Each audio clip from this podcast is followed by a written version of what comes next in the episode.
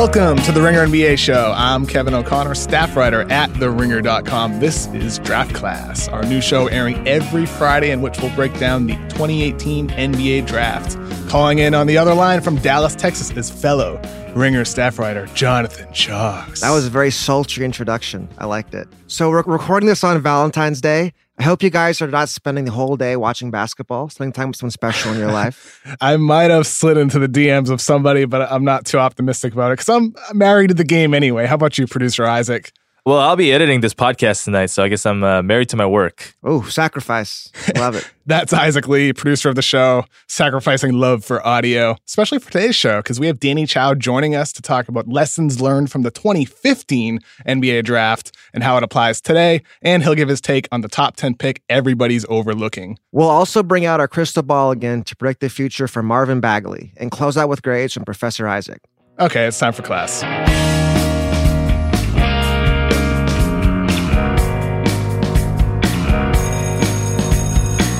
Joining us from Los Angeles is the man with the taste buds equipped to spit the hottest draft takes in the universe. It's the Ringer's associate editor, Danny Chau. Hello, I am happy to be here, and I'm I'm here with my two writers. I edit Yeah, both of you guys. absolutely. I- it's a Yeah. pleasure working with both of you. You have the best words, Danny, doesn't he, Charles? Oh, Yeah, Danny's really writing our articles, if that's not obvious. We're just we're just front men.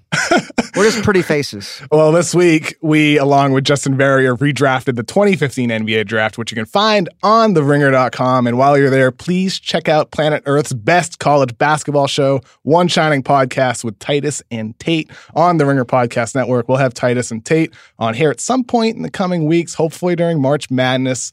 But today, we're going to focus on knowledge gained from the 2015 draft and how that can be applied with a kind of similar 2018 draft. So, Tjarks, to give our listeners some context, let's run through the top five, the greatest risers and fallers from our redraft on the ringer. In the top five, we had Towns at one, which I think everyone kind of agreed with. And then you went two with Devin Booker, who was 13 in the 2015 draft, by Mhm. far the biggest jumper.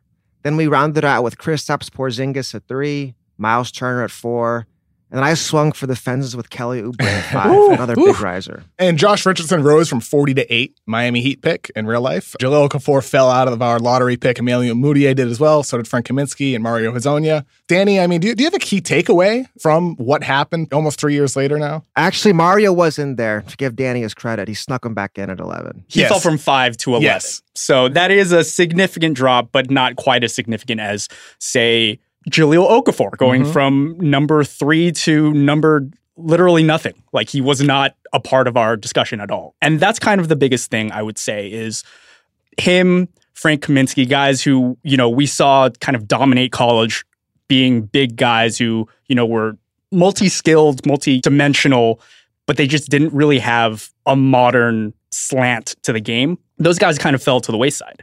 Tjarks, how about you? What's your key takeaway from our redraft? Yeah, I think that's part of it. One, and I think part of it too is just a guy like Josh Richardson.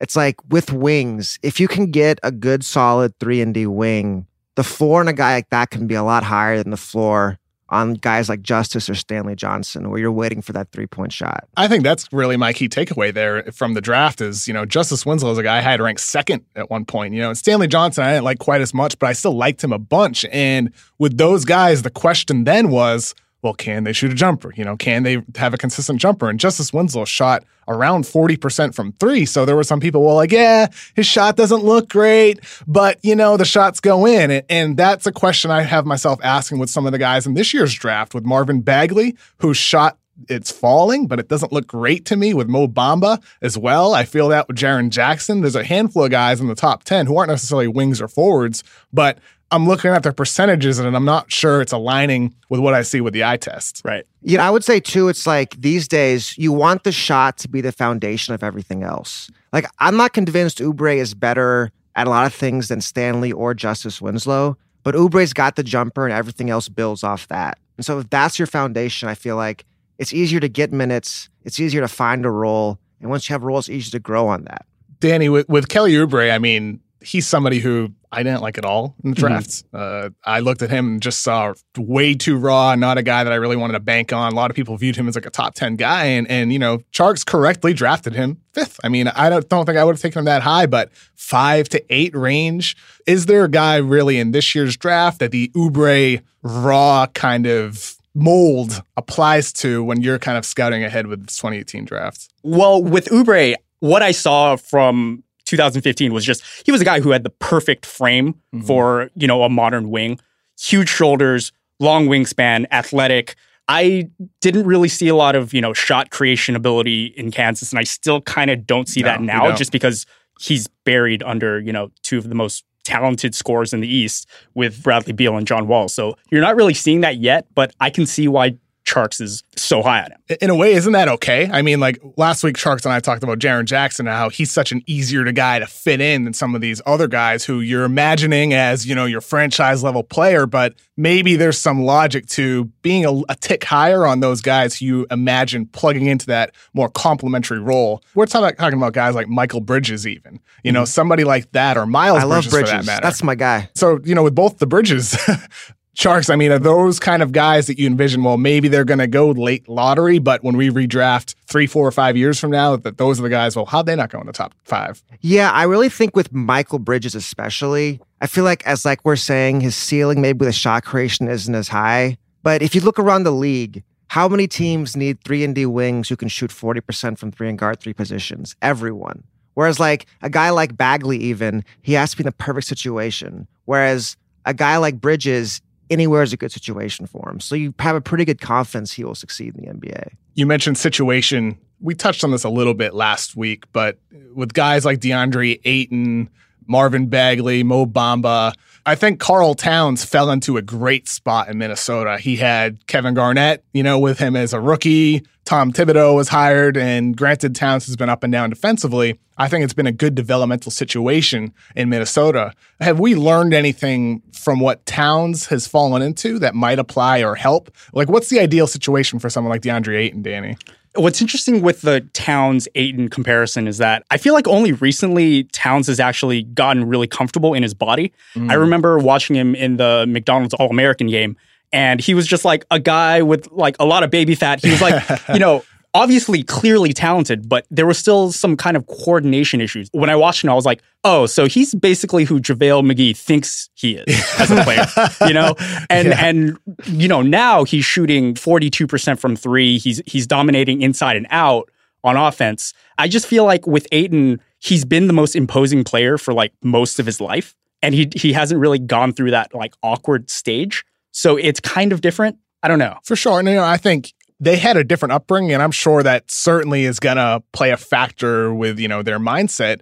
But i look at some of like the scouting reports for towns back in 2015 and look at Ayton today and there's a lot of the same questions. It's like well you know effort comes and goes sometimes. Mm-hmm. you know how good are his instincts? You know he bites for pump fakes. There's questions like that with towns back in 2015 and to be honest Tjarks, I mean, those questions are still there, even though he's made some progress. It, eh, with when, with Ayton, is that where you kind of are like, well, why not just take the high IQ guy when we've learned that some of these flaws never get fixed? Yeah, and I would say too, I would say Towns was significantly ahead of Ayton. Like I feel like with Ayton, it's he bites a pump fake, so it's more does he have consistent effort? Whereas Towns was like he's playing really hard a lot. He was the captain of an elite defense. Arizona's out of the top 200 and they have a stacked roster full of athletes. Yeah, right. And if you look at the problem, it's like defending the rim, and that goes right back to Ayton. And as far as the situation, can we just say not the Kings? Like, don't in Sacramento. That would not end well, I don't think. yeah, I would say for most players, or all players for that matter, I would just just avoid the Kings. Yeah, just avoid. I mean, yeah, don't work out with. What was it last year? Like they don't work out with them two years ago. Like it's a tough place to go, man. Is there such a thing as like a player that you do want to land on the Kings, though? I mean, eh, somebody has to go there. They're going to have a high pick. I would say, like with the Kings, I would want Luka or Jackson, someone like who's okay. just going to be good wherever they go. Someone who doesn't need a context around them. Someone who can just kind of make it work. Someone doesn't need to be developed. They have a high floor, basically. Almost kind of like with De'Aaron Fox, one of those culture changer types of guys where, like DeAndre Ayton, you might be a little bit worried there because you want him surrounded by veteran influences. You know, a coach is really going to push him on defense and examples to follow. But that that's a great point. I think for someone like Doncic, he's someone that could go there and actually change the culture of the team and turn it into something along with De'Aaron Fox that maybe players want to go to. Right. Oh, I'll be plug uh, my article on Bogdan Bogdanovich coming. Potential Ooh, culture change in. Sacramento. Yeah. Tjarks spent some time with Bogdanovich down in Dallas for Okay. last night's Bogdan game. So Bogdanovich. Yep. Hell yeah. By the Big- way, he is a very handsome man. I was quite impressed. Like, man, Wow. kind eyes. Looks, of course, as we talked about on Tuesday's Ringer NBA show, are the number one trait that you look for when scouting As basketball players. it's all about charisma. You know, you know, Number facial one. features plays a big part in that. Absolutely. Number one, gotta be charismatic, gotta have great posture, according to our discussion on Tuesday. But anyway, in the 2015 draft, the season started out where most people had Jaleel Okafor ahead of Karl Towns. He's a winner, man. He's, He's won at every single step Exactly. he, he was at, you know? I mean, he's going to bring back the low post. He's going to change the NBA. Forget all these shooters. Okafor is going to be the classic big man in the league. But that changed pretty quickly. That December, I think Towns started to move ahead a lot of people's boards. Then in January and February, around this time, it, it became consensus. Towns is the number one prospect. Is there a guy this season that can separate in your eyes, Danny? I mean, are we counting Doncic? Well, because focusing strictly on the bigs. Okay. So- Well, I feel like it's Ayton. The way in which he can go from the high post down to the low block in Mhm. like half a second against any player in America right now is just, you don't see that. And the grace and ease in which he does it. When I watch Bagley play and when I see him kind of do his Brandon Wright impression, uh, it, it, it, it's, it's kind of worrying for me. Like I, I see, I see the numbers, but I don't see it necessarily translating quite as well as Ayton. Are you on the same page, Tjarks? Yeah, I mean, I feel like Ayton's ceiling is higher than Bagley's. When you watch Ayton, like he's just so freaking big, man. He even makes even like big guys look small. Like he's 18, 19, like Steven Adams size already. I think with Ayton too, you know, even beyond the physicality, beyond his body and his physical dimensions, I think his passing has impressed me. I really appreciate his intensity on the floor. He's very emotional. I like seeing that out of a big man, a guy's going to anchor your defense. I think he's somebody, if you put him in the right situation, he's going to adapt and learn how to really be that anchor that your defense needs. I mean, in a bad situation, he might continue to have the same problems in terms of like not being able to help from the weak side, reading the floor a little bit slowly. But uh, look, man, I think in the right spot, Ayton could easily become like the number one guy in this draft, Right. even over Doncic for that matter. Tjarks, when you were at the McDonald's All American last year or two years ago, you had talked to Ayton and he compared himself to Kevin Garnett, right? Ooh, Yeah, I remember it was really quite funny because he had spent the whole practice like not trying and just goofing off. then we're talking after. He's like, I'm just cagey out there. I love to work hard. And like then he's Mhm. like, you know, actually I'm on the court. I should probably block more shots. Sometimes I just don't want to do it. But I play like KG too. I mean, Ayton's a funny guy. there's a good story this morning that I haven't read completely yet on the Athletic about Ayton's work ethic and, you know how hard he works and it connected with a lot of what I've heard about him you know he's really busting his ass you know at Arizona trying to make improvements and that bodes well man. I mean he's in a great college situation there. If that can somehow be replicated in, in the NBA he could become one of the best bigs in the league. I mean is there a spot that you like for him moving forward Danny in the league? I know what I have in my mind. Take Okay, a guess. okay, take a guess. yeah, what's look, the best spot for him? if, if if he lands in Boston, I let's let's just let's give up. right now that Lakers pick is looking like it's going to convey to the Sixers. Right. So. Okay, so just hypothetical. If he were to land on the Boston Celtics, he would be the most promising big man they've had since Parish.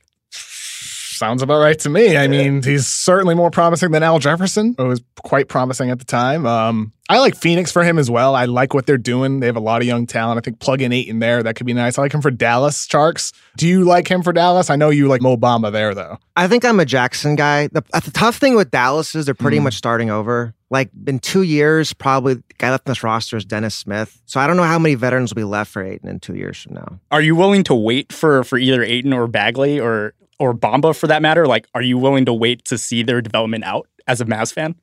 See, to me, with a young point guard, you kind of want a more sure thing next to him at center. Like we saw with Noel, how that worked out. I'm more of a sure thing guy. Like, give me Jackson, move him and Smith going for. That's the kind of guy I like in Dallas.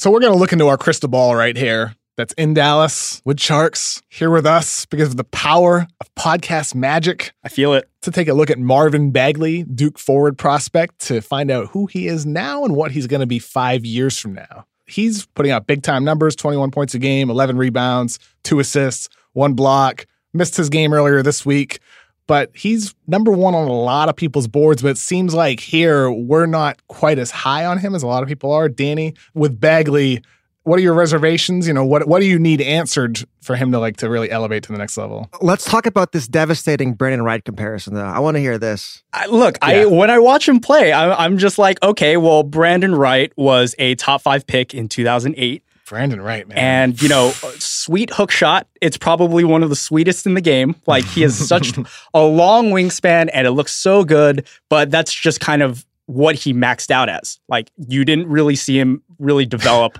too much on the defensive end, and there wasn't ever really much more than that on the offensive end. And so, right now, when I see him as like this devastating kind of mid post threat, that's all I can see. you know what I'm worried about with him, Tjarks?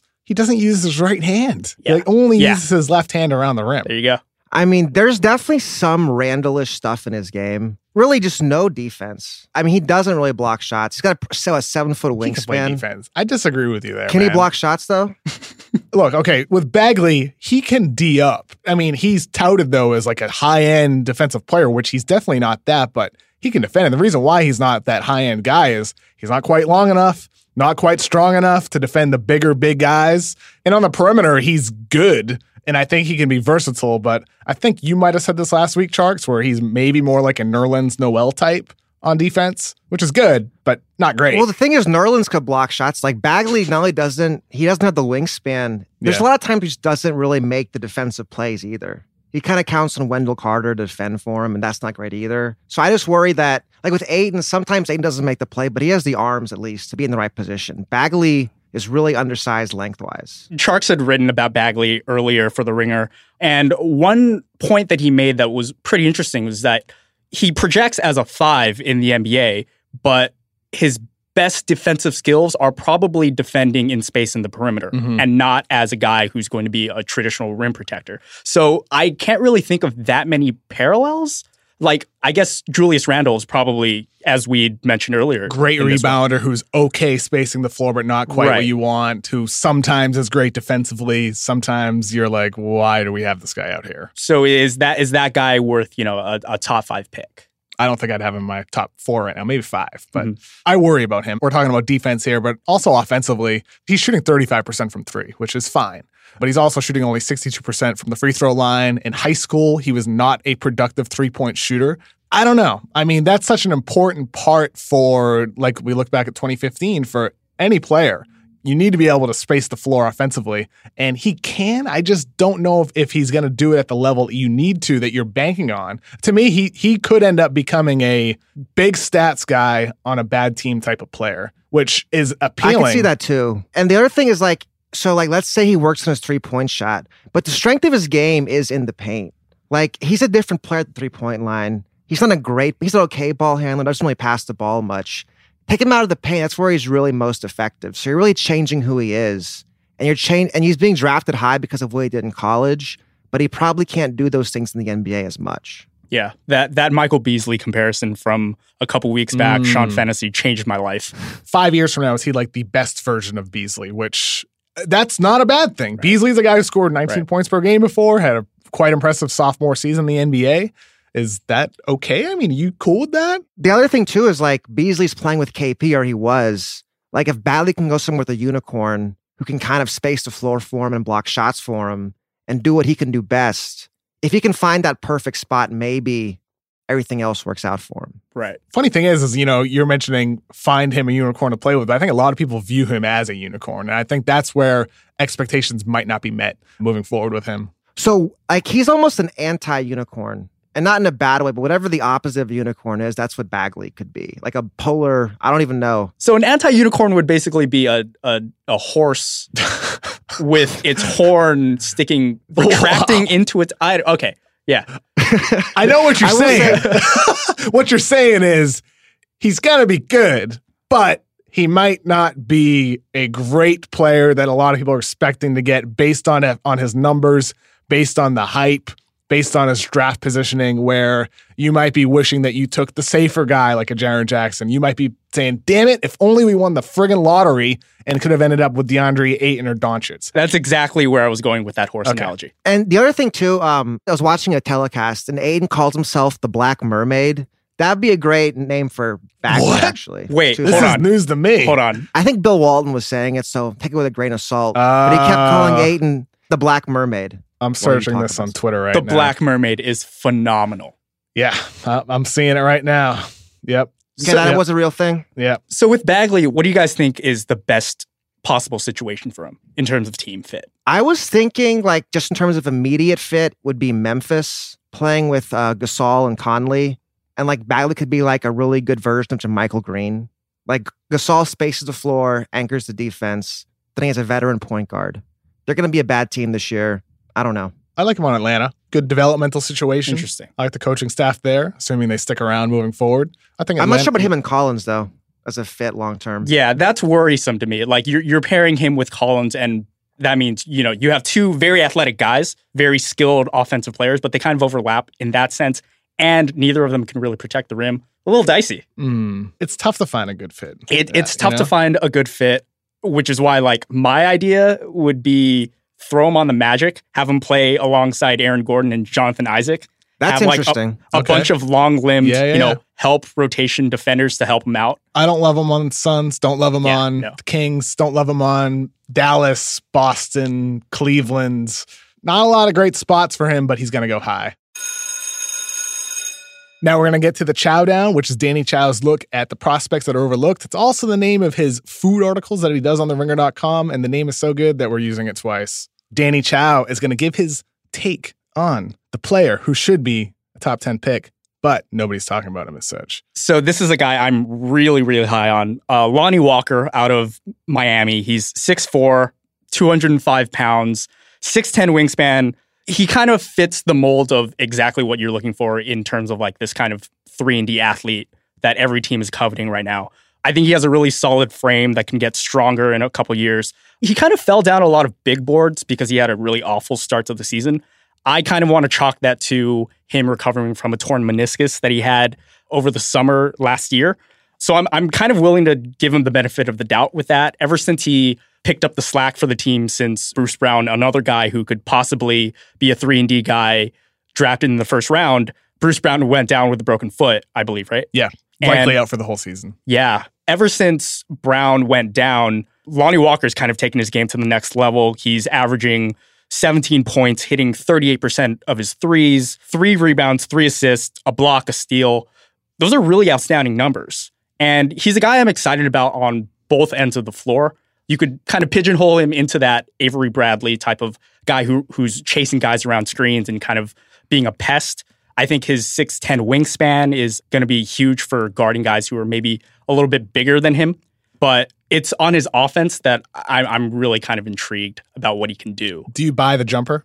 I mean, I he- do. he's shooting, I believe, 33% from three, but you think it's yeah, a 34, better, yeah. 34%. He shot 39% in, in uh, the EYBL at the high school level, but only 68% from the line Mhm. at, in high school. I wonder if he's actually somewhere in between as a shooter. Right. Maybe more, he's like the 35% range, which is fine for a Mhm. teenager. So you are not as worried about that because I'm- based on his mechanics and I'm projecting forward. Yeah, the mechanics look good. A guy who actually has similar mechanics as Victor Oladipo, which might be a pretty good comparison for him. Ooh, Um, interesting. Yeah. Yeah, and he's a guy who is very confident with his shot. Like any place inside half court, he's a threat to launch, which is very huge for his future potential. Because right now, I would say one of the biggest things holding him back in terms of his offense is that he doesn't really have any advanced dribbling moves. If he's not beating you on his first step, which is very good, but if he's not beating you there, he's often settling for floaters or he's taking, you know, bad pull-up jumpers. But he has really good body control once he gets into the lane. He finishes with both hands as well. He, Exactly. Ambidextrous. With, he can dunk with both hands Yeah. for that matter, too. Exactly. There was mm-hmm. that play against Louisville, I believe. He was driving, he absorbed contact jumping up, kind of turned his back towards the basket, went up with one hand, switched to the other, and banked it in on a layup. Okay, yeah, yeah. I was just like, That- that was dope. that was incredible. Tjarks, you're the small ball king. How does Lonnie Walker fit in today's small ball NBA? I mean, the tools are there. Miami's a pretty interesting team. I'll actually throw in a real deep cut for you guys from Miami. I watched the uh, Duke game before we did this podcast, and a guy who impressed me a lot, speaking of small ball, was Anthony Lawrence Jr. Six seven. He guarded Marvin Bagley. He shoots 40% from three. Six seven, 185, kind of a wingish body. I think with Miami, it's tough because they have so many like combo-ish guards in their roster. They don't really have a true point guard that maybe if Walker was somewhere else where he could kind of get the ball in the rhythm, he might be a little better too. That could help him. I'm worried personally. A guy that I loved in the 2016 draft was Timothy Luwawu, Mhm. and I had him ranked in the top 10, which looks crazy now. I had him ranked ninth that year. I see a lot of similarities with Lonnie Walker and Timothy Luwawu for better and for worse. I love Luwawu's intensity and defensively. There's really an energizer on that end of the floor and can also see that with Lonnie Walker as well. But what's held back Luwawu is he's a good defender, but he's kind of lean. He's not Right. he's not super physical. You know, he's not even though he's six foot seven, he's not able to defend like bigger guys because he's so lean. I think Lonnie Walker's kind of lean too. So maybe Avery Bradley, you know, is kind of his lane Yeah. defensively, which would be great, you know, if he can lock down guards. But if he also needs, and which has been the problem with Luwawu, that shot to be for real. Right. And I'm not sure that it is. I mean, I wonder how much his percentages are down based on shot selection, forcing shots early in the clock. But looking at his spot up numbers, He on takes Synergy, some bad shots for sure. he does Yeah. take some bad shots, but also on Synergy, his catch and shoot numbers aren't great either. Shoots 29% on catch and shoot shot attempts, which isn't good. I think the potential's there, but I wonder like if it's the same thing with like Justice Winslow, same thing with Stanley Johnson, and so many guys that come through where it's like, well, the shot looks good, but the percentages aren't great. They're just okay. Or the other way around, mm-hmm. the percentages are good, but the shot looks bad.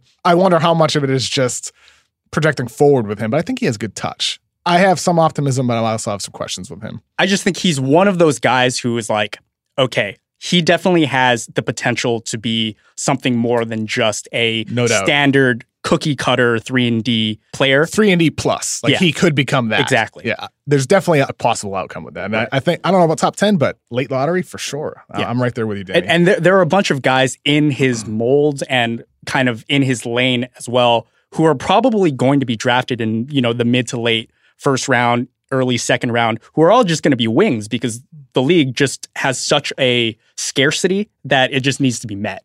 Tjarks, what Danny just said about the scarcity of wings in the league, does that raise the value of guys like him in your eyes based on the fact that they're so hard to find, based on draft value, or or do you still look specifically at the players and their individual talent, kind of regardless of the positional need in the NBA? No, I think no question it has to come into your account. Because I mean, a lot of it, if you look at the last couple drafts, is like if you're drafting bigger players, it's like, does my team have minutes for these guys? And if they don't have minutes for them, how good can they be? Like Kaminsky is a good example of that. Charlotte has like four or five centers now. And do you really want him at the four? Then it's like, where are the minutes for him? So like the guy's got to have minutes to have a role in the NBA. So there's going to be a lot of fight, I think, right now. The we're going to start following these mock drafts because nobody needs fives. Before we get out of here, we want to share with you our cheat sheet. Not everyone has time to watch the NBA and follow young players. So if you want to double dip this weekend and watch two prospects, check out Texas and Oklahoma. It's an early afternoon game with Mo Bamba from Texas, Trae Young from Oklahoma. David and Goliath. Yeah, it's gonna Hey, be a good literally. time. Trae Young, you know, as my good friend Jonathan Givony from ESPN slash Draft Express tweeted this morning, hasn't really been too good lately. He's missed his last 16 three pointers he's attempted. Seven for 41 in his last like six games or something really like struggling. Oklahoma's two and seven in their last nine games. Young has Wow. 66 assists to 58 turnovers over that span. Danny, is Trae Young magic starting to wear off? You know what? It might be, but at the same time, I can think of so many teams in that like late lottery stage that are just like, all right, let it, let it, let them keep following. Let them keep falling. What are you watching for this weekend, John? Well, I mean, I'll be at All Star Weekend, but I think the Texas game.